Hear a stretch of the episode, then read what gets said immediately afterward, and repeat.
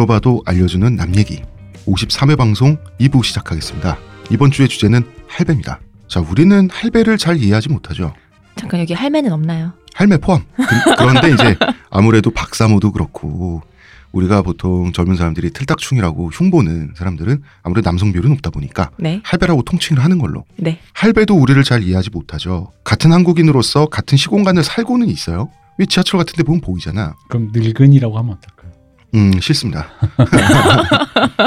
그런데 사실 생물학적인 유전자만 같이 우리와 할배들은 다른 인종이나 마찬가지야, 거의. 같은 모국어를 씀에도 그렇죠. 저는 이렇게 생각해요. 이분들은 말하자면 우리 얼음과 불의 노래라는 소설이 있잖아요. 네. 요거를 드라마화한 게 왕좌의 게임이고 여기 나오면 First Men이란 게 있죠. 최초인. 네. 이제 최초의 문명인이랄까요? 음. 도래하는 사람들. 이번 주는 대한민국 할배들의 흥망성쇠를 얘기해 볼 거고요. 이분들 우리 산업화 세대 최초인이 어떻게 도래하게 되었는지 그 과정을 우리는 이야기를 해보겠습니다. 자 광고 듣고 오겠습니다. 저한테서 뭐 달라진 거 느껴지지 않나? 뭐요? 아니 그 내 반짝반짝. 머리에서 반짝반짝이 아니라 빽빽 흑채가 맞다 이거. 흑채는 아닙니다. 그럼 뭐 한방? 사람의 머리카락은 동물의 털이라는 거지. 그래서 동물 세포로 모근을 복원한다는 거지. 어떻게 돼? 가능합니다. 티스템 연구소의 동물줄기세포 배양액은 거짓말을 하지 않습니다. 나 이거 되는 거 보고 진짜 충격받았다니까. 지금 티스템 두피 클렌저와 두피 에센스를 검색해 보세요. 과학이 당신의 모발에게 주는 선물 티스템입니다. 자, 저희 아날람이 지속적으로 천착하는 주제가 있어요. 한국인은 누구인가? 라고 하는 프로젝트인데요. 깨알같이 박진영은 누구인가? 한국인은 어- 어쩌다 박진영이 되었는가? 우리는 어쩌다 박진영을 청산받았는가 뭐 이런 건가요? 자, 그 프로젝트의 한 꼭지로 우리는 할배들의 배경을 알아보도록 하겠습니다. 언젠가부터 틀딱충이라는 말이 유행하기 시작했어요. 그죠? 뭐 혐오와 배제의 시- 시대다 보니 흡연충도 있고 맘충도 있잖아. 음. 뭐 틀딱충이 있는 게 이상하진 않은데 이게 그러니까 틀니를 딱딱한다. 음, 그래서 그쵸. 이렇게 음. 부르는 거죠. 틀니를 딱딱거리며 그 되도 않는 소리를 한다. 음. 그 노래도 만들었더라고요, 누가. 아 그래요? 틀리 틀리 딱딱딱 틀리 틀리 딱딱딱 이런 아, 노래를 핑미 핑미 이거. 예, 예. 아니 나는 아이고. 이 말을 만들기 위한 어떤 그 정서적인 그 기저 있잖아요. 네. 뭔가 그 누구를 너무 미워한다라는 요 정서에서 그 코어에서 부터 상상해낸 단어인데 네. 이게 충은 붙이기가 뭐 음. 원체 많이 하니까. 이 틀딱이라는 이 조어가 어. 누구를 미워한다 해서 상상해낸 조어로는 그 개념으로 보면 잘 만들었다. 어마어마해요. 어, 너무 잘 만들었다. 네. 왜냐하면 이렇게 유치하게 너가 미워서 유치하게 말하는 건 많아요. 음. 어, 뭐 어쩌고 저쩌고 뭐 이렇게. 근데 어떤 그 코어를 딱 집어가지고 그걸 혐오스럽게 굉장히 딱 만들어낸 이 조가 어. 어쨌든 간에 다른 의미로 뭐 그게 혐오와 배제든 간에 창의력은 인정한다. 네. 한목적적이다. 어, 한 목적적이다. 맞다. 음. 틀딱의 반대말도 있더라고요. 아? 그래요? 갓플란트. 아 임플란트에서 온. 아니 근데 그게 굉장히 되게 씁쓸하네요. 대신 수술하죠. 음. 경제계급적이잖아. 어, 그러니까요. 음. 음. 유사어로 노스라치. 노스라치? 늙은 게 벼슬이라고 아. 티낸다고. 아. 예, 당연히 저희는 이 용어에 찬성하진 않습니다. 음, 어, 그런데 틀딱이라는 말에 담긴 적개심은 굉장히 심하죠. 그죠. 흡연충, 맘충 정도가 아니에요. 음. 음. 왜냐하면 다른 충들과 다르게 틀딱충은 우리가 사는 이 세계를 망쳐놨다는 관념이 들어가 있어요. 맞아요. 음. 당신들 덕분에 탓에 우리가 지금 이 조선이 헬조선이 됐다 이런 관념이 들어가 있고요. 또 그리고 틀딱이라는 말을 듣는 분들, 뭐 박사모 같은 경우들 보면은 이 전투력과 단결력이 고강하십니다. 아주 네. 말도 안 통해 대응이 쉽지가 않아요. 그죠. 일단 대화가 하기가 쉽진 않죠. 이제 음. 진 교수님이 얘기 말씀하셨잖아요. 말이 통해야 음. 이겠지. 음. 그리고 이분들한테 passive skill이 있어요. 한 말 또 하기. 음. 그리고 너 몇 살이야? 야 이거 정말 passive 살이야? skill이죠. 그죠. 그리고 안 물어본 얘기예요. 그러니까 내가로 시작하는 거. 내가 이거 안 물어봤는데. 어. 어. 그 마음을 대변한 음. 그 미국의 서적이 하나 있습니다. 뭔데요? Me pretty talk today라고. 그게 뭐야? 나 오늘 말 많이 한다. Me pretty talk today. 좋은 책입니다 여러분. 음. 어. 그러니까 다른 그 무엇보다 노령화에 의해서 우리가 이들을 책임져야만 하는 경제적 부담도 있죠. 그죠. 젊은 층들에게. 그래 젊은 층들 돈도 못 벌어. 음. 이 사람들이 보수 몰- 몰표로 사회 진보를 방해한다라고 하는 관념도 있어요. 네. 머릿수로 이길 수 없다는 무력감도 있죠. 나쁜 생각 있잖아요. 살 날 얼마 안 남은 노인네들이 젊은 애들 앞길 망친다. 음. 이런 생각도 그렇죠. 들고. 음. 그리고 이 아까 경제적 부담으로 치자면 흔히 말하는 싫은데 부담 져야 된다. 음, 음, 좋고 뭐 아, 흔히 말하는 건국 신화. 음, 아 우리의 위대한 저기 뭐야 최초인이자 뭐라 그러지 건국의 아버지들 음. 내가 기꺼이 왜 우리 저기 안중근 저기 선생님 얘기 생- 생각할 때마다 네. 막 그런 생각하는 거잖아. 안중근 선생님 정도면 내가 이렇게 음, 뭐 그런 느낌으로 그렇게 해야 되는데 그게 아니라 싫은 사람들 음. 너무 싫은데 내가 부담해야 돼. 얼마나 밉겠어요. 음. 근데 나는 내가 또 부담해야 되는 나는 비정규직이야. 음. 어. 내 곳간은 비어 있어. 그렇지. 내가 힘들다, 힘들어요라고 얘기를 하면은 니 때가 뭐가 힘드냐. 니네 요새 애들은 배가 불러서 그런 소리 어. 한다. 그지. 뭐 이런 얘기. 노력을 안 하고. 어, 노력이 부족하다. 우리가 이분들에게 분노하는 사례를 잠시 들어보면 그냥 뭐 틀딱에 대한 분노는 쭉 있어 왔는데 지금 최근에 박사모의 민폐가 불에 기름을 벗어요. 그렇죠. 특히 왜 시위 현장 근처에 있던 편의점, 식당 알바들 있죠. 엄청 고생들 했더라고. 음. 사장님도 고생이고 알바분들이 진짜 더 고생이고. 음, 거의 그 얘기를 들어보니까 인외 막용 수준이에요. 만약에 제가 알바생이었잖아요. 제가 틀딱을 이해해보자는 방송 못합니다. 어, 이 방송에서 그러나 세세한 이분들의 추태를 일일이 고발하진 않겠습니다. 어, 모두가 알고 있는 사실이고요. 우리는 이분들을 이해하기 위해서 이 방송을 하고 있는 겁니다. 다시 말하지만 이해는 찬동하는 것도 아니고요. 거부하는 것도 아닙니다. 단지 알아보자는 거죠. 음. 자, 틀딱이라고 불리고 있는 이 분들, 산업화 세대죠. 이분들은 어떻게 최초인이 되었는가? 그죠. 이분들이 그러니까 국제시장에 네. 황정민 씨로 네. 대변되는 음, 음. 그분들이죠. 저희 청취자 여러분들이 좋아하시는, 아, 좋아하시는지는 모르겠지만, 리버럴님. 리버럴님의 사부님이시고요. 리버럴님 호불호가 강하죠. 네. 예, 제가 직접 인터뷰를 하기도 했었던 주대환 선생님이라고 계시죠. 이 주대환 선생님은 이런 말씀을 하십니다. 대한민국은 좋은 유전자를 가지고 태어난 사생아. 음. 참 신기한 말이죠. 네. 예. 이게 무엇인지 차근차근 풀어보자는 거죠. 왜냐하면 건국이 이루어지고 해방이 되고 건국이 되고 한 그 배경 속에서 이분들이 자라났단 말이에요.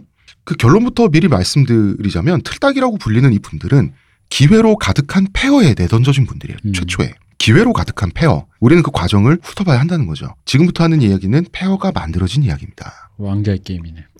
최초에. 음.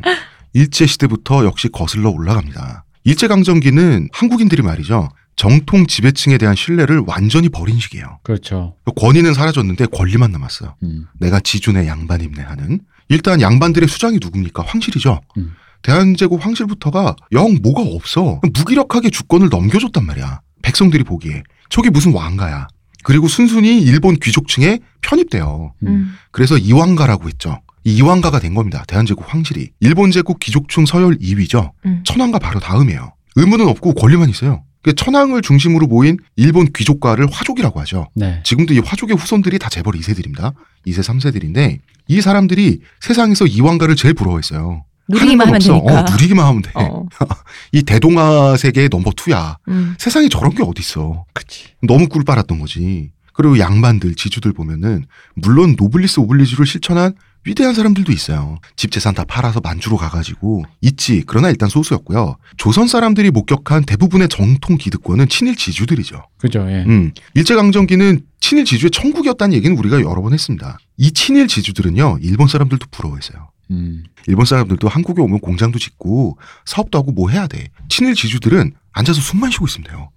일을 누가 하나? 소장농들이 다 하지. 음. 그리고 이 친일 지주를 부러워하는 게 중에 이유가 뭐냐면은 네. 친일 지주의 위세가 등등해서 그 일본인한테도 뭐라고 하는 정도였거든. 음. 친일 지주들은. 음, 그랬어요. 어, 그래서 호남에 우리 그 얘기 했었잖아요. 일본이 호남 평야를 뚫고 철도를 내려고 했는데 네. 거기 지주들이 철도 기차 소리 그런 거 천박하다고 듣기 싫으니까 음. 그래서 기어이 그 산간을 뚫어가지고 음. 경상도 쪽으로 길을 냈을 정도로 친일 지주들 목소리는 무시할 수가 없었어요. 친일 지주가 뭐 일본군이 와서 뭐 흔히 말해 내선일체니까 뭐 어떻게 하다못해 뭐 창씨 개명이라도 네. 해주시면 뭐 내가 임마 벌금 얼마야, 말 그거? 어, 이러면서. 내가 양반 자식이들 어떻게 하냐 이씨 하면은 어어어어 어, 어, 가 되는 거죠. 음. 그러니까 그 사람들 입장에서도 야이 사람들은 진짜 되게 좋은 사람들 최고다. 최고야 여기서 음. 꿀은 꿀대로 빨고 자기 하고 싶은 대로 살아 심지어는 식민지라고 하는데 딱히 이 사람들은 뭐 설설 기는 것도 별로 없는 음. 그런 기분인 거죠. 친일 지주들은 창씨개명 잘안 했다는 거지. 음 벌금 내면 돼요. 맞아요. 얼마야, 야. 그거, 야. 어, 어, 내가. 5천 석군 만 석군인데 그 이해가 안 되실지 모르지만 사실 여러분 요즘에도 아시잖아요. 왜 법으로 정해져서 어르신 이거 하시면 하는데 왜 어르신들 막 우기는 거 있잖아.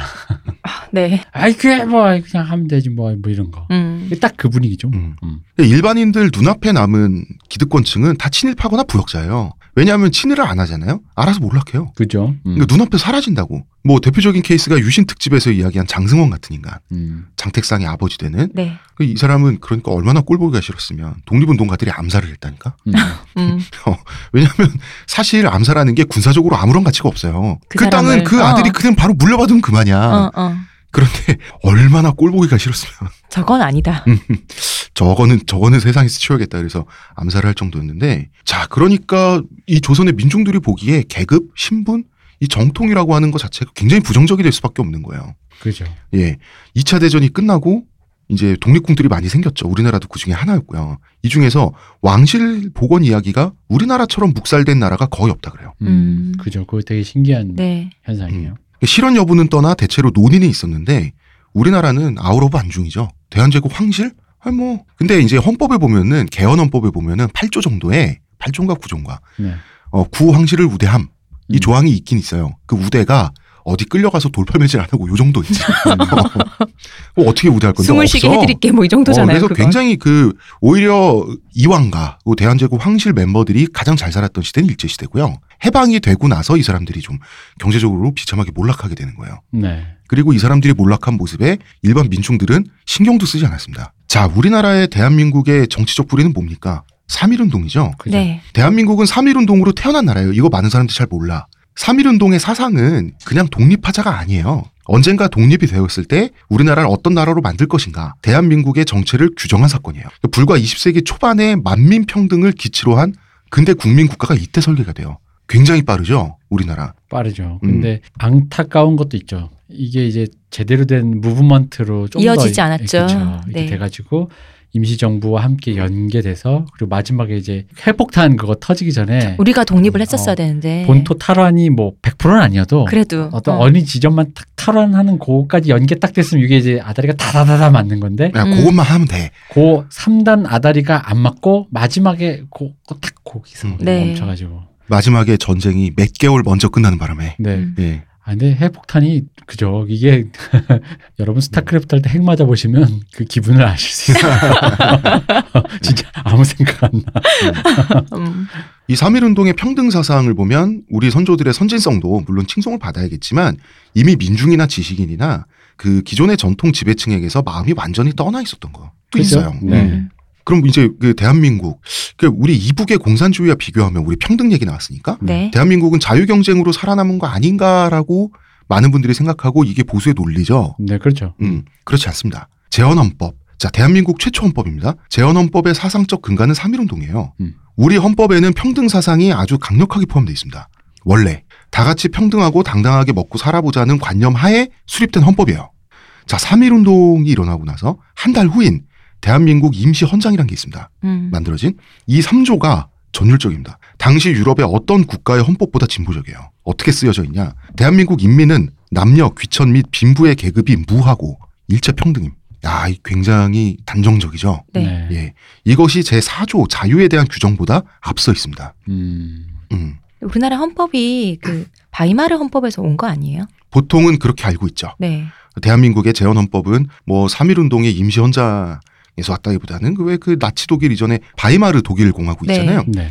음, 이 헌법 베낀 거 아니냐. 어, 골자로 삼은 건 맞아요. 음. 아니, 그러면은 생각해 보세요. 경국대전을 참고하나? 서양식 근대 국가를 만드는데 음, 음. 뭐 가져다 참고할 건 있어야 될 거잖아요. 재헌헌법은 바이마르 헌법보다 더 진보적이었어요. 음. 우리 그거는 잘 인정을 안 해. 87년도에 민주화 투쟁, 네. 예, 60 혁명이 있기 전까지의 우리나라 헌법은 다 장식적이었다라고 얘기하는데 그렇지 않아요. 예를 들어 보겠습니다. 급진주의자로 유명한 영국의 로베스피에르. 이 사람 뭐 급진의 거의 상징이죠. 이 사람이 주장한 가장 좌파적인 정책이 뭔지 아세요? 뭐예요? 보통 교육입니다. 음. 전 국민 교육.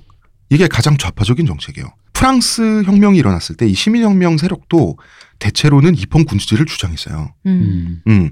음. 그런데 우리나라는요, 재헌헌법 18조에 보면 노동자의 단결, 단체 행동의 권리를 보장하고요, 심지어 자본가의 이익을 나눠가는 권리, 그러니까 경영권 참여죠, 이것까지 보장이 돼 있습니다. 요새 완전 이거 빨갱이라고 어? 손가락질 받는. 음. 어, 그렇죠. 이건 네. 뭐 제 86조 농지는 농민에게 분배한다. 1948년이 재헌헌법이 나온 해인데요. 이때 이미 농지개혁이 벌써 기정사실화가 돼 있어요. 제87조 중요한 운수, 통신, 금융, 보험, 전기, 수리, 수도, 가스 및 공공성을 가진 기업은 국영 또는 공영으로 한다. 이거 요즘 기준으로는 완전히 사회민주주의 헌법 아니냐는 거지. 사민주의. 네. 음, 그쵸. 그래서 아, 그거 알아요? 사민주의 해놓고 사회민주주의라 그러면 못 알아 많다. 진짜 왜? 되게 다른 것 같잖아요. 다른 걸로 알아. 어. 아, 아, 진짜 너 진짜 장담한 테스트 한번 해봐요. 한번 주변에? 테스트 해보겠습니다. 어, 사회민주주의로 가야 되지 않겠어? 그러면 잠깐 당황하는 사람이 있어요. 이게 너무 좌편향된 헌법처럼 보여서 미 군정은 기분이 나빴죠. 그래서 지금 공산주의 하자는 거냐면서 음. 어? 재헌 헌법 학자들을 압박했어요. 우리 헌법의 창조자들은 미국의 압력을 이겨내고 헌법을 지킨 거예요. 뭐 그것도 있고 이제 요 당시 이제 일종의 그 이게 이제 물론 공산주의 그 당시 그 미국인이 보기엔 공산주의가 맞는데 네. 걔들이 보기에 야 이거 너무 빨갛다. 어. 근데 이게 그들 기준에서 보면 또 이런 것도 있어요. 동아시아 거의 스탠다드 느낌이 있어요. 음. 왜냐하면 동아시아가 지금 이제 붉은 물로 지금 물 들어가고 있잖아요. 그렇죠. 지금 미국이 그것 때문에 지금 안달이 나 있단 말이에요. 그래서 반도를. 어, 반도를 교두보로 삼아야 되는데 그때 봤을 때 동아시아의 어떤 전반적인 스탠다드이기 때문에 한국만 유독 유독 빨개서 막 어떤 막 막 그런 느낌은 아니기 때문에 얘들이 아이씨 이거 좀 하면서 약간 이제 그 저항감이 여기까지 가면 안 어, 되는데. 왜냐 한국만. 유독 막 갑자기 이래버리면은 당연히 미군정이 이렇게 하는데 왜 그 당시 농민들이라든가 일반인들의 어떤 그 뭐라고 하죠? 그걸 기류? 뭐 기류 뭐 이렇게 민심 어. 이런 쪽 방향으로 흘러가고 있다는 거지. 그거는 아까 홍 작가님 말씀했듯이 기존의 기득권 세력에 대한 어떤 그런 게 없는 거잖아요. 음, 없지. 뭘 지켜주고, 아이 그래도 뭐 원래 우리 주인님이신데 뭐 어. 우리 왕 이런 이런 게 없거든. 어, 어. 그러니까 이제 이런 쪽으로 흘러도 사람들은 그냥 끄덕 끄덕 하고 있을 때 음. 미국 사람들이 보기엔 어 이거 너무 빨간데. 그런데 그렇지. 어, 그런데 재헌 헌법 전문이 되게 멋있어요. 우리들 대한 국민은 기미 3.1 운동으로 대한민국을 건립하여라고 이야기를 하고 있습니다. 그3.1 운동에 있었던 만민평등의 가치를 끌어오겠다고 이 결사적으로 이걸 지킨 거예요. 네. 우리 헌법 학자들이 이미 존재하는 국가임을 재확인하는 거예요. 음. 그러니까 미군정 너네는 가만히 있어란 뜻도 되죠. 그죠. 오히려 일본의 현행 헌법은 메가더 헌법이라 그래요. 메가더가 헌법 고치라고 명령하고요. 음. 이렇게 이렇게 고치라고 정확하게 가이드라인을 제, 그 지시합니다. 그 명령에 충실히 따라서 메가더의 명령에 의해서 메가더에게 제출한 숙제가 일본 헌법이에요. 그런데 우리나라 헌법은 기미 3.1 운동으로 건립된 헌법에 말하자면 재활용이라면 재활용이고 음. 이걸 가져온 거예요. 그래서 헌법의 어떤 국격이랄까요? 이 자체는 큰 차이가 납니다. 그래서 제헌 헌법을 우리가 너무 무시할 필요는 없어요. 그러면 바이마르 헌법 얘기는 뭐냐는 거지. 우리나라 헌법은 바이마르 헌법을 그냥 drag and copy했어요라고 많은 분들이 알고 있고 네. 또 많은 분들이 이렇게 얘기를 해왔죠. 왜 이렇게 폄하된 것일지 한번 좀 생각을 해볼 필요성이 있다고 생각해요. 네. 이게 전형적인 민족사관의 논법이에요. 그리고 어, 굳이 딱 이렇게 특정을 하자면 386 운동권 사관이기도 해요. 냉정히 말해서 유시민 작가의 후불제 민주주의라는 책에 돌리도 이 사관이 입각을 한 겁니다. 음. 음. 음. 자, 이런 거예요. 헌법 자체는 베껴온 거예요. 그러니까 그 구절들은 참 아름답다 이거야. 그래서 장식적이라 그래요. 음. 이 아름다운 구절들이 어, 우리 국민들의 몸속에 내재화되지가 않은 거야. 그리고 그것을 우리 것으로 비로소 체화시킨 것이 민주화 운동이라고 보는 거예요. 흔히 음. 말해 전번에 우리 아이돌 얘기하면 사셨던 꽃병풍이다 이거죠. 아, 뭐 그런 것도 이거 그러니까 음. 일종의 이건 흔히 모든 이들이 저지르는 일종의 깔때기인 거죠. 음. 그러니까 이 어떤 것이 있기 전에 그것은 아무것도 아니었다라는 거 있잖아. 어, 어, 어. 예를 들어 음. SES나 핑클 이전에도 새또래라든가 수많은 여성 걸그룹은 있었다. 그렇죠. 음. 그러나 SES와 핑클이 있기 전에 그것은 아무것도 아니었다. 어, 어. 그것은 그저 여성 중창단이었을 뿐. 뭐 이런 것처럼 중창. 어, 어떤 그 이 헤게모니는 우리가 쥐고 있다. 음, 음, 음. 뭐 이런 얘기인 거죠. 즉 80년대 운동권들이 장신적 헌법을 진짜 헌법으로 만들었다. 만들었다. 이런 논리거든요. 그래서 이명박 박근혜로 이어지는 보수와 퇴보의 시대가 있잖아요. 네. 예, 그 노무현 이후에 어, 이 시대는 민주화 운동 세대가 아닌 국민들의 입장에서 보기에는 그냥 헌법이 이렇게 있고 그 처절하게 헌법적 가치를 드디어 현실화시킨 민주화 투쟁을 한 사람들이 있는데 일반 국민들 입장에서는 어 그냥 얻어먹은 거다 이거지. 그죠 얻어먹었으니까 후불제로 음, 왜 카드 긁으면 드셨으니까. 어, 긁으면 처음에 좋잖아. 네. 그리고 그 다음 다음 달에 계산 계산서 보면 이렇게 어 니걸 내가 다 썼다고? 음. 내가 언제 났었지? 이렇게 어, 이게 얼마나 소중하고 그 치열한 투쟁 끝에 얻어진 걸 모르고 당연한 권리인 줄 알고 있다가 봐라 잘못된 선택을 하니까 어떻게 됐냐라고 하는 게 이 유시민 작가가 말하는 후불의 하나고요. 근데 얘 또, 약간 음. 솔직히 말하면 너무 제 오해인가요? 약간 국계론에 가깝지 않나요? 유시민 작가를 국계론자라고 할 수- 하기는 좀 어렵지만 네. 국계론에 위험이 있다. 그러니까 약간 이 이게 노래는 냄새가 좀 냄새가 난다. 나- 음. 있다. 왜냐하면은 저는 이런 생각이 드는 거예요. 그러니까 물론 그래요. 그러니까 어떤 어떤 아름다운 가치가 있는데 그 가치가 우리 국민이 정해놨지만 사람들이 그걸 잘 몰랐다고 쳐요. 근데 여기서 이제 이뭐 네. 양성평등이니 뭐 계급의 반상이 없고 이런 식의 아름다운 가치들이 있는데, 그러니까 저는 그게 우리가 추구해야 될 미래의 가치인 건 알겠는데, 음, 그거를 누군가가 독점할 수 있는가? 음, 누군가가 그거를 진짜 해냈다라고 주장할 수 있는 것인가? 음, 그것은 시대가 변해 오면서 그 이전에 그 예를 들어 이 386이 있기 전에 어떤 이 사람들이 된 자양분이란 게 또 있을 거잖아요. 네. 근데 이제 그런 모든 것이 아니라 일종의 386 깔때기론처럼 들리는 이게 약간은 조금 이상하잖아요. 그러니까 386 이전은 헌법이 장식적으로만 존재하는 암흑의 시대고. 그러니까 말만 있고 사람들은 그 헌법에 전혀 가치도 모른 채 무슨 저기 되게 무식한 무지렁이들처럼 살았는데 그 가치를 자기들이 지켜냈고 근데 지켜내서 기껏 돌려줬더니 사람들이 전혀 아무 생각 없이 꿀만 빨다가 음, 결국은 그게 뭔지도 모르고 꿀만 빨다 보니까 이명박 박근혜가 당선되게끔 도와줬고 음. 그래서 너희들은 뭔가 벌 받는 거야 이런 느낌 있잖아. 딱 그 얘기죠, 뭐. 어, 그냥. 너희들 단 거 먹어서 좋더니 엄마 아빠 말 안 듣더니 이빨 썩었잖아. 이 얘기처럼 들린다는 거예요. 음. 음, 그 얘기처럼 유시민 작가의 의도는 잘 모르겠지만 네. 그 얘기처럼 들려요 사실. 어, 음. 사실 그래요. 왜냐면 후불이라는 말이 너무나도 그렇게 느껴진다는 거죠. 음. 그리고 이제 그 뭐 후불제 민주주의라는 책을 떠나서 민족사관이라고 부르는 혹은 민중 사관이라고 부르는 이 진보 쪽 사관 있죠. 네. 어, 386 운동권 사관. 이 시각은 문제점이 있습니다. 우리 헌법의 아버지들을 너무 무시하고 있어요. 자, 재헌 헌법이 존재하기 위해서 독립운동이 있었어요. 그 근간에 3.1 운동이 있었고요. 그 3.1 운동 전에는 동학 농민 운동이 있었어요. 비록 다 실패했지만 그 사상이 남아서 전해져 오는 거거든요. 그리고 그 전에 뭐 따지고 보면 동학 농민 운동 전에 대동법 있었죠. 그 전에 정도전이 있었죠. 정도전 전에 맹자 있었잖아. 그러니까 공짜로 얻어진 허울뿐인 가치에 자기들이 살과 피를 입혀서 비로소 현실로 만들었다. 이런 사고가는 글쎄 저는 동의할 수 없습니다. 어허, 그러니까 그런 맹자 이런 걸 다 허울 뿐이었다니까. 그게 다. 다 정말. 몇천 년째 동아시아가 그럼, 허울 뿐 어. 속에서 음, 있었다고요. 자 진짜 냉정히 얘기해 보겠습니다. 자기를 드높이기 위해 우리나라 민족의 수천 년 역사를 그 거지들의 역사로 그냥 폄하해서 깎아내려 버린 박정희가 있었죠. 그렇죠? 음, 자 그런데 자기들의 투쟁의 가치를 드높이기 위해서 재헌헌법을 무슨 고민 없는 복제품으로 폄하하는 일부 운동권 출신 지식인들의 패러다임이 이 박정희식의 패러다임과 굳이 근간을 따지고 보면 그 논리 구조가 본질적으로 다르냐는 거지. 근데 저 사실 네. 몰라 이게 더 기분 나쁜 말일 수도 있는데 제가 나이 들으니까요. 네. 자꾸 이렇게 깔때기를 대게 되더라고. 처음엔 나도 그럴 의도가 아니었는데 음. 말하다 보니까 어, 말하다 보면 결국 이상하게 내가 잘난 것처럼 말을 하게 되는 거야.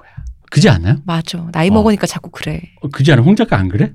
홍 작가님 나이 저는 먹기 나이 전에도 먹기 전부터도 아, 그랬습니다. 아? 제가 듣기로도 나이 먹기 전부터. 아 진짜? 네. 어, 아, 그러니까 말하다가 전혀 딴 얘기야. 깔때기로 흐를 수가 없는 얘기야. 음. 예를 들어 뭐 홍 작가는 참 책을 많이 읽지. 음. 홍 작가는 책을 많이 읽는데 단점 좀 설명 중에 이러다가도 그러니까 참 나는 그래서 설명을 잘 안 하는 거 보면 mansplain 안 하는 남자 같아 하면서 갑자기 나쪽으로 이렇게 완벽한 서사다. 그지요. 아니 이게 나도 모르게 나 방금 어. 지금도 그냥 순간적으로 생각난 거야. 어. 아니 근데 그게, 나로 치환돼 모든 어. 게. 그게 있잖아요. 종이 반장 차인데 음, 그게 맨스플레인으로 가느냐, 음. 깔때기로 가느냐, 아니면 안도감으로 가느냐. 음. 아, 이렇게 내가 이렇게 조절하면서 스스로를 관리하고 있으니까 요만하면 됐다.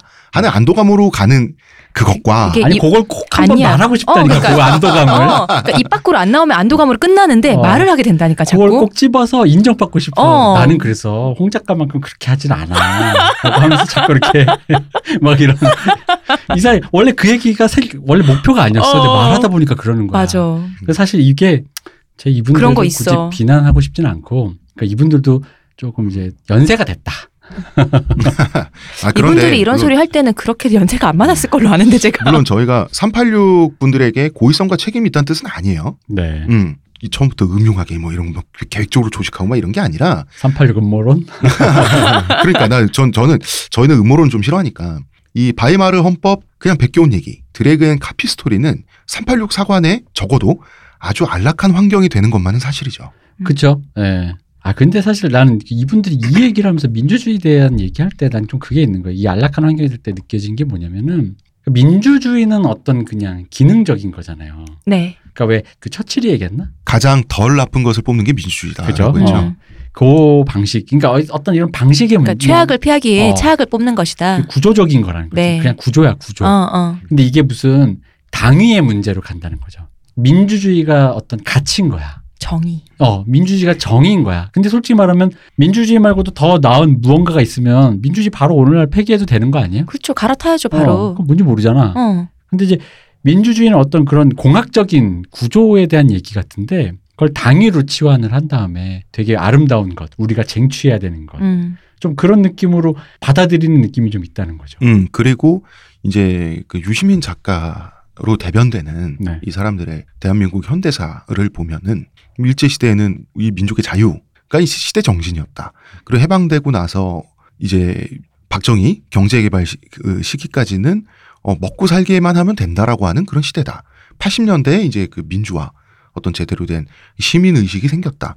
이런 식으로 어떤 뭐 이렇게 연표 연표처럼 정리를 하거든요. 그러면은 80년대 민주화 투- 운동 세대 이전 세대는 전 세대요. 좀 더 개화가 덜 된 전 세대가 되는 거예요. 음. 전 단계가 되는 거예요. 마치 호모사피엔스 이전에 오스트랄로피테쿠스가 있었던 것처럼 음. 저것이 굉장히 저는 그 유시민 작가의 설명을 듣고 굉장히 동화적이다라고 생각했어요. 굉장히 단순하죠. 그런데 역사라고 하는 게 그렇게 몇 줄의 모식도로 정해지지가 않거든요. 그럴 수가 없어요. 저희는 그 얘기를 할 겁니다. 그 전에 일단 대한민국이 사생아로 태어났죠. 대한민국이 사생아인 거는 굉장히 슬픈 얘기죠. 근데 맞는 얘기죠. 이탈리아도 말이죠. 파시즘 정권이 2차 대전 끝나면서 무너졌잖아. 그러고 나서 그 외 게릴라 활동하고 있던 파르티잔들이 그싹 접수했어. 그 대표님 말이 맞아요. 수도만 접수하면 돼. 좀 뭐. 음, 음. 그러니까 그런 액션이 있었다라는 그러니까. 것만 있었으면 경성 정도만 했었어도. 어, 이게 명분의 문제니까. 어. 어. 프랑스 같은 경우는 드골이 야 우리 제발 그 자유 프랑스를 이끌었잖아요. 네. 근데 영국, 미국 이런 쪽에서 우리 제발 같이 싸우자고. 왜냐면 자꾸 병사들이 죽어 나가니까. 근데 아 우리 아무것도 없어 병사도 없고 아무것도 없어 우리 어 이러고 있다가 프랑스가 이제 독일 나치 군대가 패퇴해서 물러나고 프랑스는 이제 누군가 접수를 해야 되잖아. 이때 숨겨뒀던 병력을 득달같이 가져와서 그냥 바로 파리로 먹어버리거든요. 그러면서 프랑스의 국채랄까 정체성을 지키는 데 성공했잖아. 그때 드골이 욕 엄청 많이 먹었습니다. 아무것도 없대 놓고. 어, 저게 사람 새끼. 어, 프랑스 해방은 그 미군이랑 연합군이 다 있잖아. 음. 다 시켜주고 그러면은 가서 그 에펠탑 위에 성조기 하나 꽂아야 기분이. 그에 비하면 치열하게 항일 운동을 전개한 우리 선조들. 이분들이 나라를 접수하지 못한 거 굉장히 아깝죠. 그죠. 음. 사실 접수할 사람들도 다 준비돼 있었어요. 그죠. 음. 계획이 다 있었다고 했는데 네. 생각보다 앞당겨진 거죠. 음. 네. 해방이. 갑자기 맞아버려서. 네. 음, 이건 뭐 진짜 이거는 외부의 충격에 의한 그냥 역사적 비극이에요. 음. 핵폭탄 두 발이 터질 거라는 거 누가 알았겠어요? 뭐 일본이나 한국이나 음. 이건 뭐 예상할 수가 없는 거고 이 비극에 의해서 남북한은 미국과 소련의 앞마당 멀티가 되고 말죠. 그죠. 그리고 냉전의 대리전을 치르게 되는 거죠. 네. 야, 참 비극적입니다. 저희는 잠시 광고 듣고 오겠습니다. 하루의 건강을 위해 자 아로니아 농축액을 물에 섞어 마시는 것도 귀찮다고 그런 당신을 위한 평산네이처의 새로운 야심작 하루니아 하루에 한 포 알약으로 섭취하는 아로니아 농축액입니다. 이제 건강과 함께 간편함도 챙기세요. 국내 최대 함량, 최다 판매를 자랑하는 평산네이처가 만들었습니다. 전 편한 게 제일 좋아요 하루니아 우리 최초의 재헌 헌법이 바이마르 헌법을 그냥 베껴 쓴 음. 어, 보잘것없는 결과물이다. 그 내용 구절 구절들은 아름답지만 장식적이다라고 하는 것과 비슷한 사관에 네. 음, 또 논리가 있습니다. 대한민국의 첫 단추는 잘못 껴졌다. 이런 얘기 우리 정말 많이 들어봤죠. 음. 네. 이게 진보 좌파의 주류적인 시선입니다. 잘못 꿰어졌다고 하면 맞아요. 이승만이 친일파 청산도 똑바로 못했어요. 음. 그리고 이분은 반민특위도 중단시켰어요. 음. 음, 분명히 틀려 먹었지. 이승만은 이게 세상이 자기를 중심으로 돼 있는 사람들이야. 자기는 독립운동 했으면서도 친일파 출신 경찰이 자기한테 막 잘하잖아. 아부하고 아첨하고 그러면은 또 이뻐한다. 왕자님이니까. 어, 사람이 됐어. 자기한테 잘하니까. 프린스잖아. 이런 사람이야. 그런데 주대한 선생님의 말씀에 따르면 대한민국의 유전자는 좋다. 사생아로 태어나긴 했는데 유전자는 좋다. 뭔가 좀 홍길동 같다 이런 소리 같아요. 어, 그렇지. 어. 음. 그러네. 어. 어. 자, 보수 우파의 시선을 한번 볼까요? 좌파의 시선은 대한민국의 첫 단추는 잘못 끼워줬대. 네.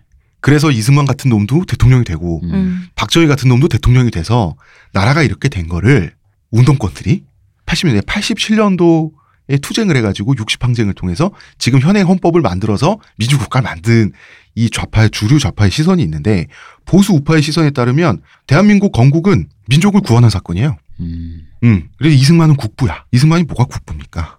그냥 독재자지. 대한민국의 좋은 유전자는 이승만이 뭐 그러니까 대한민국은 첫 단추를 잘못 끼워서 처음부터 틀려버려 가지고 지금도 친일파 청산이 안 돼 가지고 그 친일파들이 막 재벌이 돼 가지고 사람들을 괴롭히는 그런 나라도 아니고 저희의 시선은 그 다음에 이승만이 만들어준 나라도 아니죠. 대한민국의 좋은 유전자는 누군가가 만들어주거나 누군가가 망친 게 아니라 세계사적 진보의 결과라는 겁니다. 그리고 한편으로는 한반도 내부로부터의 혁명의 결과라는 거죠. 음. 이 얘기를 해보겠습니다. 대한민국 독립이라고 하는 사건은 2차 세계 대전의 결과죠. 그죠. 2차 대전은 자유민주주의 그리고 사회주의 야, 이두 냉전 때문에 우리가 헷갈릴 수 있는데 자유민주주의, 사회주의, 공산주의 다 형제 사이입니다. 네. 음, 자유민주주의, 사회주의와 같은 진보 세계가 제국주의, 파시즘 세계를 꺾고 파시즘을 파괴한 전쟁이죠. 네. 이것은 굉장히 중요합니다. 그리고 대한민국 독립은 이 전쟁의 결과예요.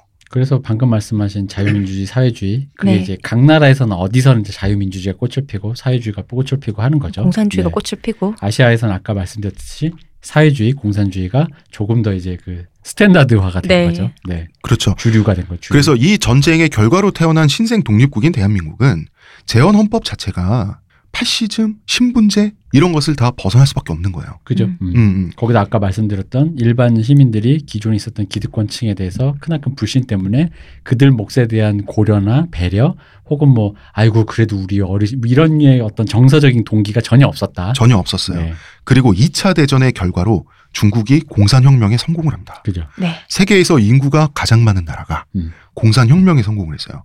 국민당을 대만으로 완전히 몰아낸 것은 1949년 12월이에요. 음. 근데 그 전에 승기는 이미 기울었지. 그러니까 마오쩌둥의 공산혁명 완수는 동아시아에 어마어마한 충격이에요.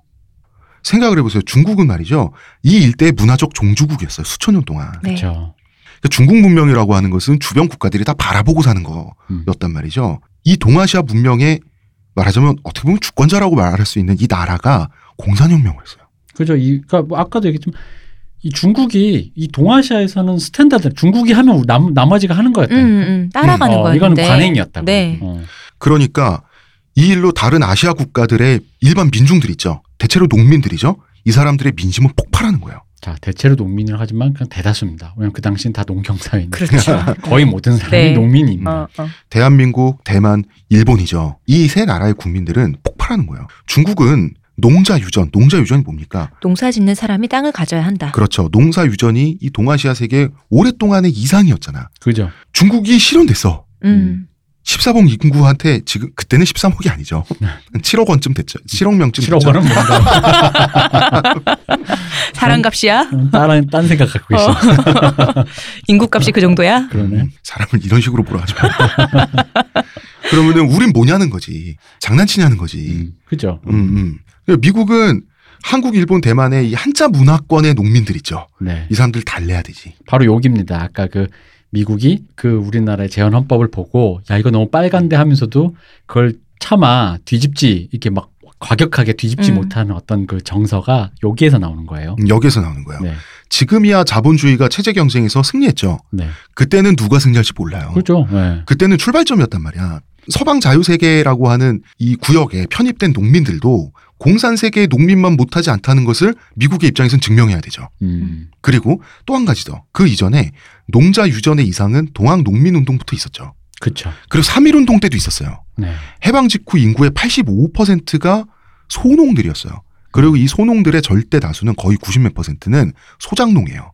자, 소장농. 소장농. 남의 땅을 부쳐먹고 사는. 네. 네. 음. 그래서 재헌헌법에 왜 그렇게 평등의 가치가 많이 들어왔는가?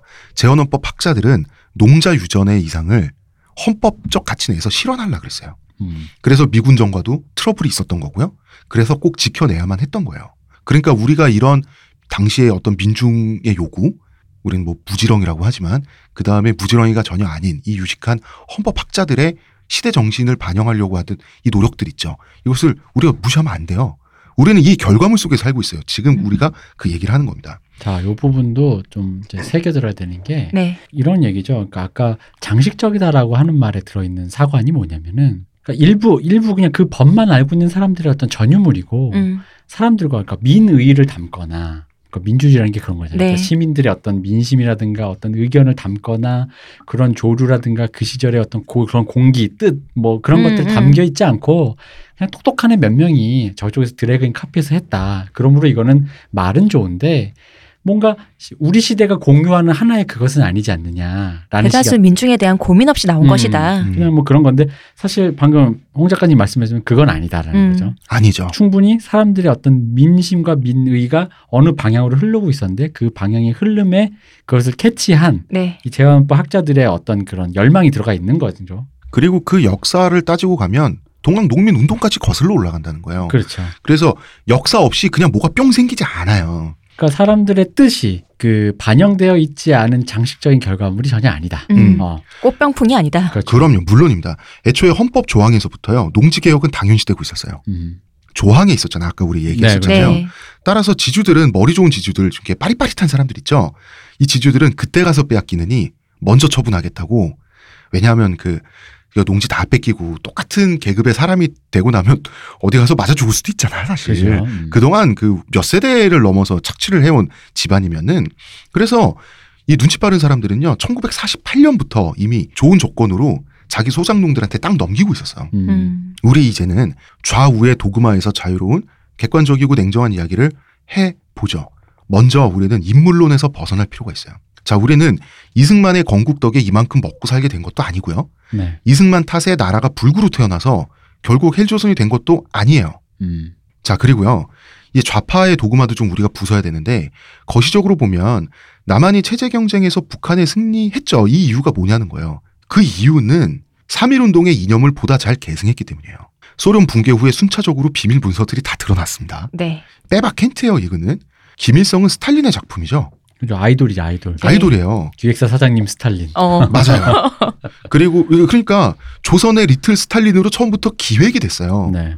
이 사람이 그 북한 그 일대에 정부를 수립해 가지고 공산 정부를 수립해 가지고 국가의 수장이 됐단 말이야. 이때 나이가 34살이에요. 음. 34살 될 때까지 이 사람의 커리어는 보천보 전투가 다예요. 이 청년이 항일 민족 투사들 있죠. 평생 투쟁해온 목숨 걸고 투쟁해온 이 사람들을 모두 숙청하고 나라를 차지했어요. 음. 그러면은 남한의 첫 단추가 잘못 껴졌다고 그렇게 얘기를 하잖아요. 북한이 그래도 출발은 좋았어. 지금 이렇게 됐지만 네. 이게 전형적인 386 운동권 세대 사관이거든요.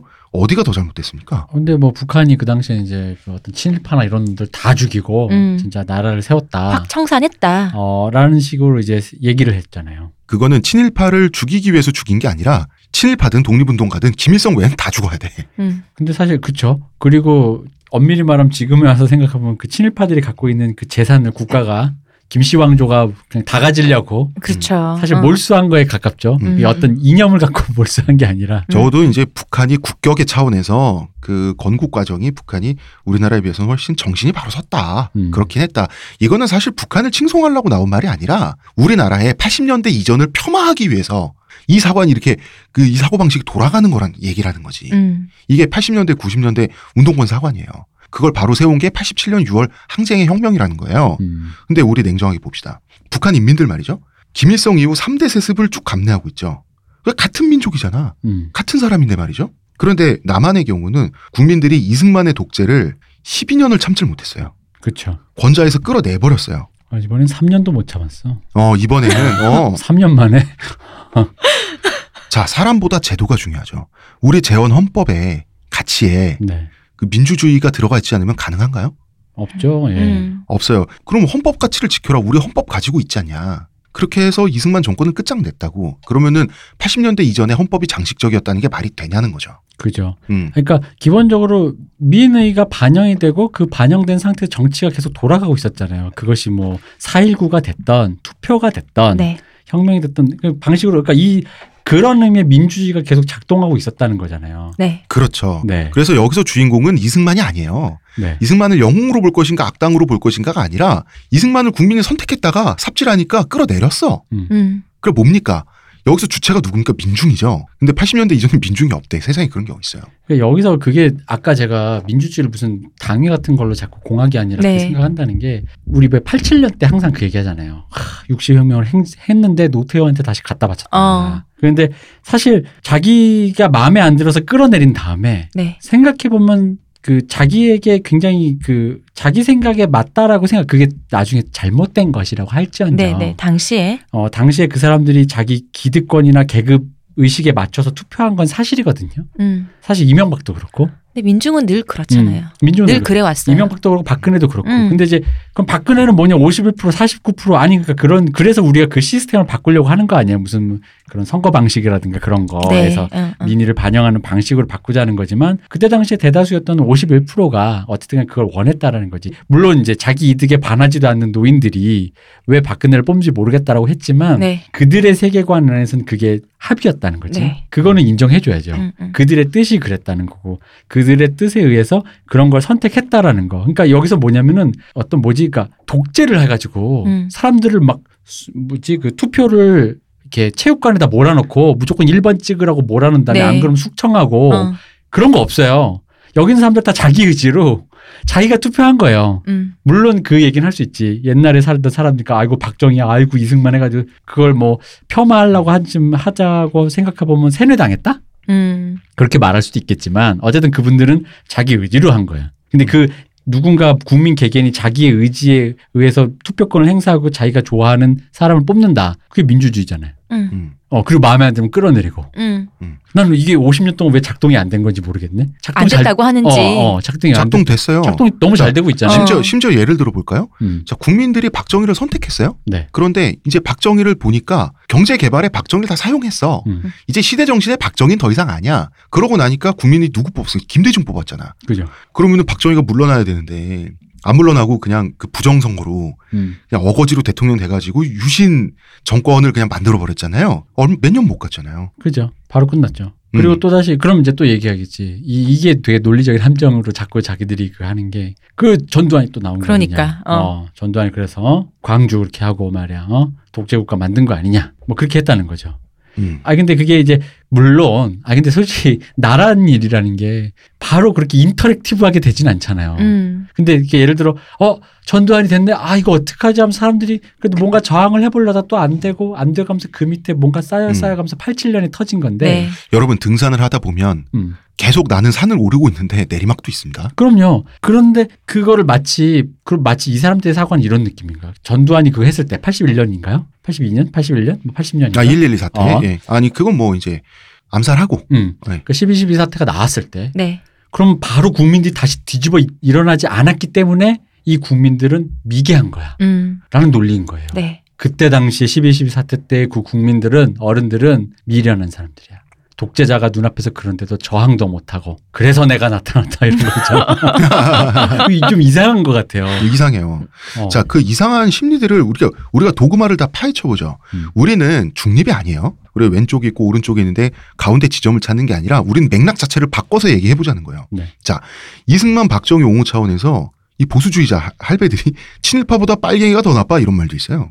어, 그죠. 음. 자주 하죠. 그런 자주 얘기. 하시죠. 네. 자, 이 말은 농지 개혁을 통해서 완전히 반박됩니다. 음. 대한민국의 정치적 뿌리는 3.1운동이고요. 지금 우리가 이만큼 먹고 사는 건 농지 개혁의 결과예요. 음. 대한민국이 세계 최근국이었다가 지금 어쨌거나 잘 산 나라가 됐죠. 이 기반이 농지 개혁이라고.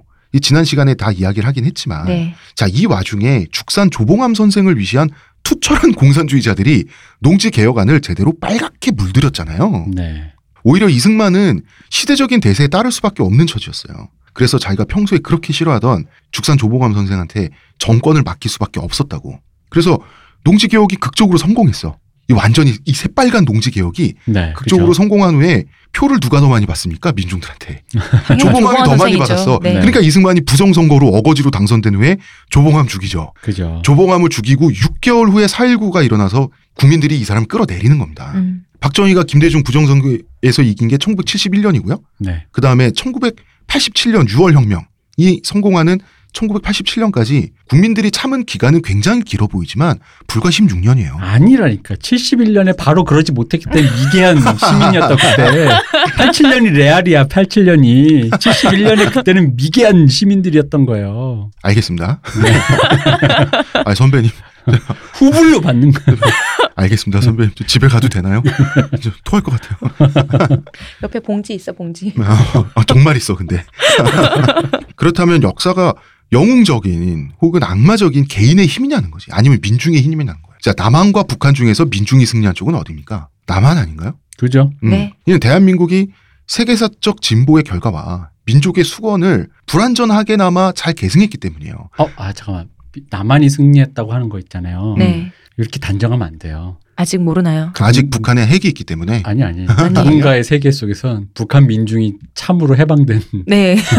참 해방민들. 참 해방이고 남조선은 빨리 어. 무기를 탈취해서라도 저 미개래에게. 해야 되는. 이승만이 우리나라 역사에 지워지지 않는 오점을 남기긴 했어요. 네. 반민특위도 해제하고 친일파도 많이 살려주고 그랬잖아요. 그러니까 이 노인네가 똥물을 많이 튀기긴 했어. 우리가 입고 있는 옷감에. 그러나 이 옷감을 옷을 지어서 입은 주체는 국민이다. 그죠? 음. 네. 이, 이거는 정말 우리가 절대적으로 인정을 해야 돼요. 깔끔하진 않은데 네. 그래도 왜 그런 거 있잖아요. 사람 내- 태는 나게 우리가 내가 지금. 처음 취직해서 번 돈으로 음. 비싼 옷은 못 사 입었는데 음. 그래도 내가 번 돈으로 사 입었다는데 음. 의의를 준다. 음. 그 옷을 입고 출근한다. 근데 국가라는 것은 하나잖아. 음. 그러니까 그 옷은 이제 단벌 신사가 우린 될 수밖에 없는데 음. 거기 뭐 이승만 이런 노인네들이 막 이렇게 기스를 냈어. 뭐 음. 입고 다녀야 될 거 아니야. 이렇게 수선해서 기워서. 그렇죠. 음. 그리고 처음에는 싼 옷으로 뭐 무슨 뭐 저런 스파 브랜드 가서 입다가 네. 나중에 이제 한 16년 정도 입다가 네. 참을 수 없다. 이놈들아 옷 좀 잘 만들어라. 이 돈으로 이게 뭐냐. 한, 한 번만 빨면 이게 뭐냐. 네, 그래서 이제 그, 그 어. 걔들이 이제 옷도 좀 비- 맞춤으로. 좋게 좀 만들어주고 네. 뭐 음. 그런 거죠. 음. 자, 대한민국은 이승만 개인의 건국으로 탄생한 나라도 아니고요. 이 사람이 망친 나라도 아니에요. 한 사람의 독재자라고 하는 건 그만한 힘이 없습니다. 역사 전체에 대해서. 적어도 우리나라에선 그랬어요. 예. 네. 네. 그래서 남한은 유전자가 좋은 사생아라는 거죠. 홍길동이다. 음. 음. 자, 영웅적 개인을 굳이 찾고 싶으면 뭐, 뭐 이승만이 친일 경찰 중용하고 반민특위 해제하고 뭐 그랬지만 대한민국의 정통성을 디스하는 것은 외려 우리를 이만큼 먹고 살게 해준 공산주의자들을 너무 무시하는 거잖아.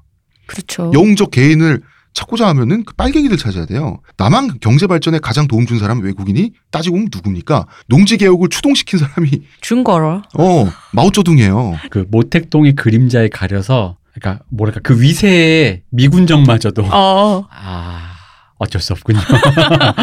그, 그런 거죠. 음, 그렇게 따지면 네. 자 농지 개혁 얘기를 좀 패스했는데 이 이야기는 우리가 두어 번 했지만 다시 하는 김에 저희가 심화할 거고요. 이미 했던 이야기는 피하겠지만 자 간단히 정리를 하면요. 일제 강점기 친일 지주들이 착취하는 비율은 50%에서 60%, 극악한 경우에는 80%. 뭐 먹고 살라고. 그니까, 그러니까 주는 돈이 이만큼이라는 건데. 음. 자 북한은 무상 몰수, 무상 분배를 했죠. 그렇죠. 그런데 소출의 40%를 국가의 세금으로 가져가요. 그러면 지주가 국가로 바뀐 것에 불과해요. 그래서 네. 깡패가 더 큰 깡패가 온 거예요. 어. 동네 깡패 물리쳤더니. 어, 근데 좀 합리적이긴 해. 얘가. 근데 깡패는 깡패야. 그럼요. 남한은 소출의 30%를 지주에게 5년만 내면 경작하는 땅이 내 땅이래요. 음. 심지어 이게요. 그때도 얘기했지만 흐지부지. 네, 흐지부지. 대강 어, 오히려 이번 대략대략. 해는 좀 안 되는데 좀 뭐 이러다 보면은 그냥. 어, 그렇죠. 그렇죠. 5년 지났더니 된. 어. 어, 음. 한몇달 빼먹었네. 네. 어. 이전까지는 농지개혁 이야기만 했지만 이 농지개혁이라고 하는 천지개벽은 6.25 전쟁과 함께 이야기하지 않고서는 설명 불가능해요. 음. 자, 6.25 전쟁은 적당한 상류층이나 중산층으로 사실 지주들이 머물 수도 있었어. 그렇죠. 어, 뭐 어쨌든 땅판 돈 남잖아. 네. 네. 그런데 전쟁통에 어마어마한 인플레가 발생을 하죠. 음. 그러니까 전쟁 전의 가치로 책정된 토지 상환 조건 말이죠. 그냥 휴지 조각이에요. 음. 그냥 농사 짓고 있던 사람이 그냥 땅 가져가는 거예요. 음. 이거는. 이게 재밌었던 게요. 그 얘기가 있죠. 왜 남쪽 끝까지 뭐 네. 부산 정도까지 뭐 내려왔었잖아요. 거의 밀렸다가 네. 전선이 다시 올라갔다가 네. 뭐 이렇게 됐잖아요. 왔다 갔다 한번 그 한마디로 이렇게 한반도를 위아래를 한 번씩 쓸었잖아요. 네, 전선이. 그게 전선이 중간 예를 383 근처에서 대치만 계속돼서 거기서만 싸웠다면 지금 홍 작가님 말씀하신 일이 안 벌어졌을 거라 그러더라고요. 아. 음, 이 철저한 계급 파괴가 안 그죠. 계급 파괴가 안 되고 왜냐면 거기서만 거기 하니까. 살면 되니까. 어. 어. 근데 이게 위아래로 하니까 사람들이 그 위아래 살던 사람들이 어쨌든 위아래로 또 어울렁덜렁 피난하고 어. 도망가고 막 탈출하고 하다 보니까 갖고 있던 전 다 팔고 도망가고 난리가 난 상태가 가져갈 수 있는 것만 가져가고. 그쵸. 그럼 부산통에 만난 저 함경도 양반과 부산통에서 소장농으로 살던 어떤 노비 출신의 사람이 같이 꿀꿀이 좀 먹고 있는데 어. 어, 아 여기 뭐- 양반 뭐래 서로 사용하는 말씨도 다르고 사투리도 어. 다른데 어. 뭐 그런 게 어딨어. 그럼 음. 어. 음. 한 사회에서 경제적인 그리고 문화적인 헤게모니를 쥐고 있는 상위 계층이 말이죠. 대한민국처럼 철저히 몰락한 국가는 없어요. 없죠 그죠 네. 그냥 아, 흔치 않다 정도로 얘기를 할까 싶었는데 생각해보면 없어요. 그냥 없어요. 자, 브라질의 룰라 대통령이 말이죠. 이런 질문을 받은 거예요. 한국 사람한테. 어, 아니, 브라질은 자원도 많고 인구도 많고 이런 그 천편일률적인 얘기를 들은 거예요. 네, 근데 땅도 나- 넓고. 음, 근데 요새 왜 이래요? 뭐 이런 기분 나쁜 얘기를 들은 거지. 그 브라질은 이 모양이고 자원도 없고 땅도 척박한 한국이 발전한 이유를 룰라 대통령 정확하게 짚었습니다. 한국은 1949년 농지개혁에 성공했다. 음. 연도까지 정확히 언급을 한 거지. 그러니까 이분이 공부를 하는 분이었던 거죠. 음, 룰라 대통령도. 하지만 또 다른 조건이 있다. 6.25라고 하는. 그죠 이거 우리가 잊을 수 없다. 지금 유럽의 부자들 대다수가 귀족의 후손이에요. 아직도. 아직도 그렇죠 네. 프랑스의 앙시앙 레짐이 끝난 게 시민혁명으로 바로 끝난 게 아니에요. 불과 수백 년의 시간을 거쳐 거쳐 거쳐서 1차 세계대전에서 귀족의 자제들이 다 전멸하면서 구체제가 사라진 거예요. 이렇게 힘들 줄 모르고 너도 음. 나도 나갔다가. 네. 한국은 신분제와 경제계급의 이 적폐람 적폐죠. 이게 한국 전쟁에서 일거에 사라집니다. 그야말로 인종 청소가 되듯이 신분제가 사라진 거예요. 그죠 정말 반상의 도가 없어졌죠. 음. 이런 거잖아. 인민군이 낙동강까지 밀고 내려오면서 부르주아 계급을 싹 청소하면서 내려와. 맞아 그렇죠. 고, 고독도 받습니다. 음. 전후 양반 계급 없어지죠. 사회 인프라 다 폭탄이 부서졌지.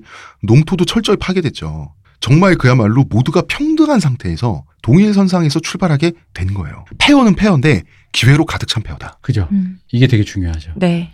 이게 사실 어떤 그런 뭔가 기반 시설 같은 거 다 남겨져 있는 상태였다면 그럼 이제 원래 그- 이거 원래 내 거였는다고 돌아와서 어. 어, 당연히 그렇게 되는 거죠. 음. 근데 이제 그런 것들이 다 파괴되고 그런 거 다 의미 없고 이제 완전 뭐라고 하죠 이거를 제로 ground zero인가 네. 이거? 예. 어. ground zero인데 다 평등해. 네. 다들 전부 막 고렙도 있고 저렙도 있었는데 전부 다 그냥 칼이랑 맨몸에 그쵸. 다시 필드에 맞아, 펼쳐진 맞아, 맞아. 모두가 딱 그거다. RPG 음. 게임으로 치면. 음. 어. 음. 우리 이 얘기도 해봐야 돼요. 물론 인천 상륙 작전 맥아더 장군의 덕을 우리가 봤어요. 네. 그런데 그 전까지 인민군의 진격을 저지하고 낙동강 방어선을 필사적으로 지킨 거는 우리 우리 국군이죠. 우리 국군이 지킨 거예요. 네. 근데 당시 국군의 꼬라지를 보면 비리 폭력이 만연했죠. 음. 수뇌부도 무능했어요. 훈련도 무기, 물자의 질 그냥 절대적으로 열세야. 그냥 정말 한심한 군대였단 말이에요. 그런데 시간을 벌었어요. 그렇게 치열하게 필사적으로 그 무능하고 부패한 대가리들 있죠. 대가리들 밑에서 사병들이 밑에서 어, 그 사병들이 목숨을 바쳐가면서 그 했다고 이게 사실 우리 잘 생각해 보면요 이해가 가지 않아요. 이게 뭐 세 부류의 힘이었다고 하는데 첫째 하사관, 두 번째 이북 출신 일반 사병의 힘이었다 그래요. 음. 이게 무능한 장교를 대신해서 하사관들이 그렇게 활약했다 그래요. 음. 한국 전쟁 때 하사관은 이 출신 계급들이 이 농민들을 관리하던 사람들이 많았다는 그래요. 마름. 마름 같은 거 이게 한마디로 속된 말 써서 죄송합니다만 이 농사꾼들 패소 조지는 법은 잘 알았던 거지. 그리고 이북 출신 장병들이야 공산주의에 일단 그 자기 갖고 있었던 거를 빼앗기고 내려온 사람들이죠. 그러니까 이제 공산군이랑 싸워야죠. 어 그러니까 빨갱이들 죽여야지. 이 사람들은 이해가 간단 말이에요. 그럼 농민들은 왜? 대부분의 사병들이 그냥 다 농민들이잖아. 무능하고 부패한 군대 이 사람들의 명령을 충실히 따라서 전선으로 달려가서 죽어간 사람들은 농사꾼 출신의 사병들이죠. 네. 그러면은 이 사람들이 소처럼 순하고 우직해서 이랬을까? 애국심. 애국심 때문에? 어, 자유민주주의가 이겨야지. 공산당 그럼요. 싫어요. 그럴 리가 없고요. 6.25 전쟁이 남한에서 농지 개혁을 완수한 후에 일어났다는 것이 우리나라 입장에서 첫눈이었죠. 그렇죠. 네. 당시에 저희 아버지, 그 저희 친척들, 네. 그러니까 그 친척들은 전쟁 통에는 어, 린이들이었고요 어렸고 어른들한테 들은 얘기죠. 네. 예. 농지 개혁이 우리나라가 그 이북보다 제대로 됐어라는 말은 공통적으로 들었대요. 음. 어디에서나. 그러니까 농민들은 공산주의가 내미는 추상적인 약속, 뭐, 뭐, 계급 해방, 뭐 이런 거 추상적이잖아. 그리고 그죠. 니네는 소출의 40%를 가져간다며.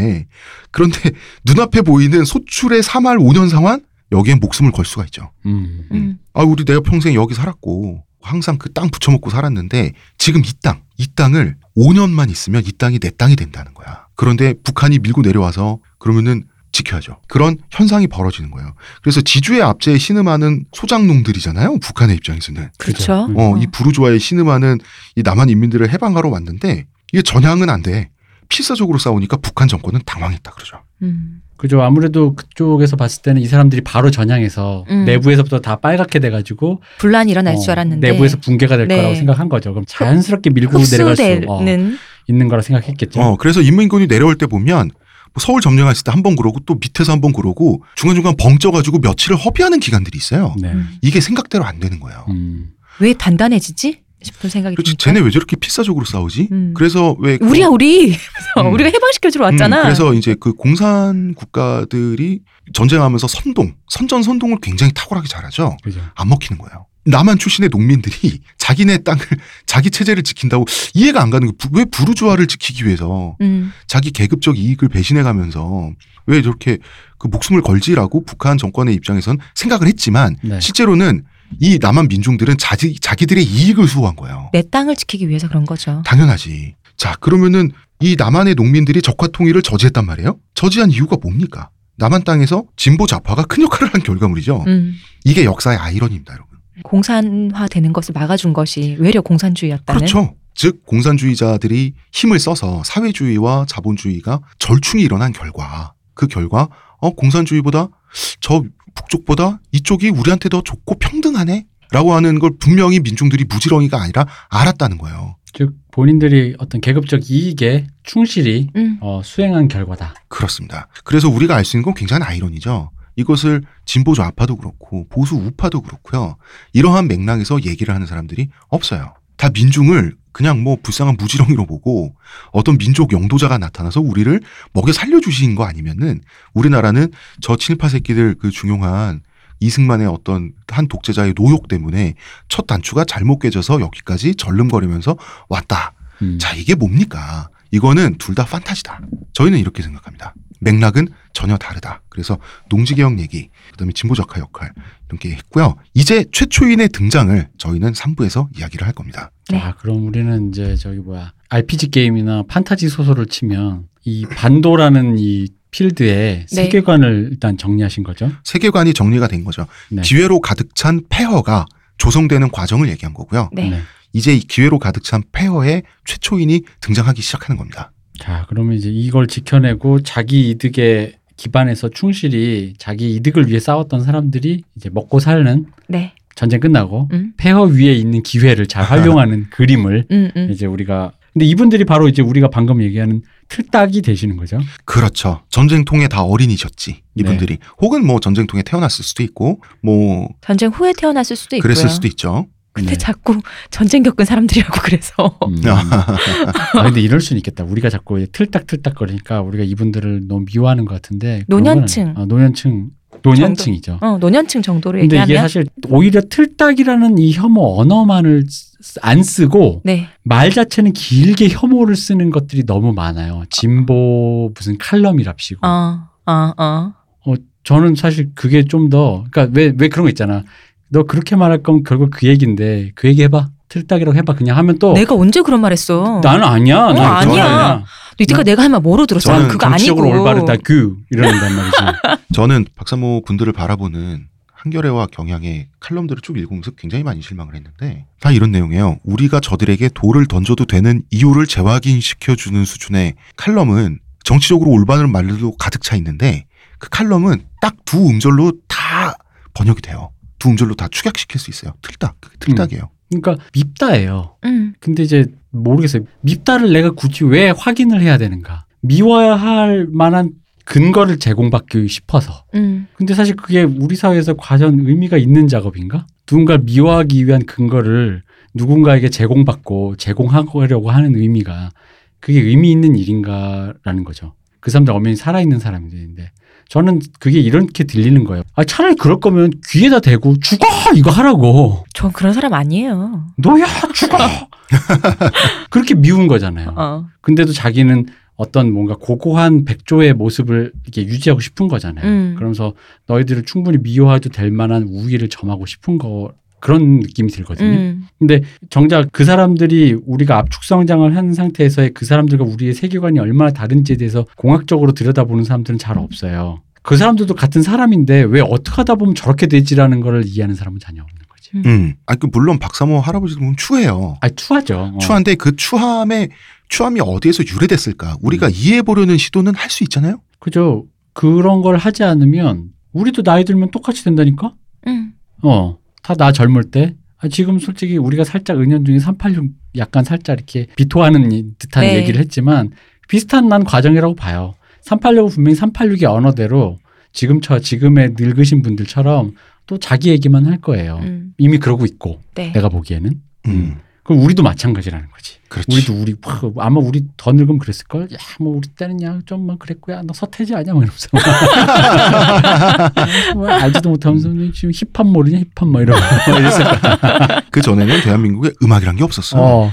우리 전에 음악이란 게 그건 음악이 아니야. 다 일본 가요 베끼고 서태지가 다 한 거야. 뭐 이러면서 막 했겠지. 그 후에 러블리즈가 있었지. 어. 그래서 빛과 소금 러블리즈다 하면서 아니 소녀 네가 그걸 잘못 알아서 그래. 그래서 막 우기고 잘 어디서 이상한 거 듣고 와갖고는 어. 말이야. 그래서 똑같습니다. 음. 음악이 다 같은 음악이 아니죠. 진정한 음악이 있는 거지. 진정한 음악. 그 전까지는 그러니까 우리 아까 이거는 바이마르 헌법이랑 비슷한 거예요. 어. 그 해외에서 수입돼서 좋은 버클리 나온 작곡가들이 음악을 했지만 진짜가 아니야.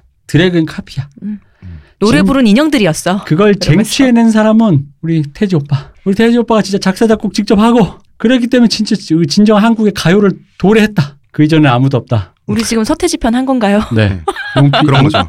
갑자기 깨알같이 네. 의문의 1패 조용필. 의문의 2패 나훈아.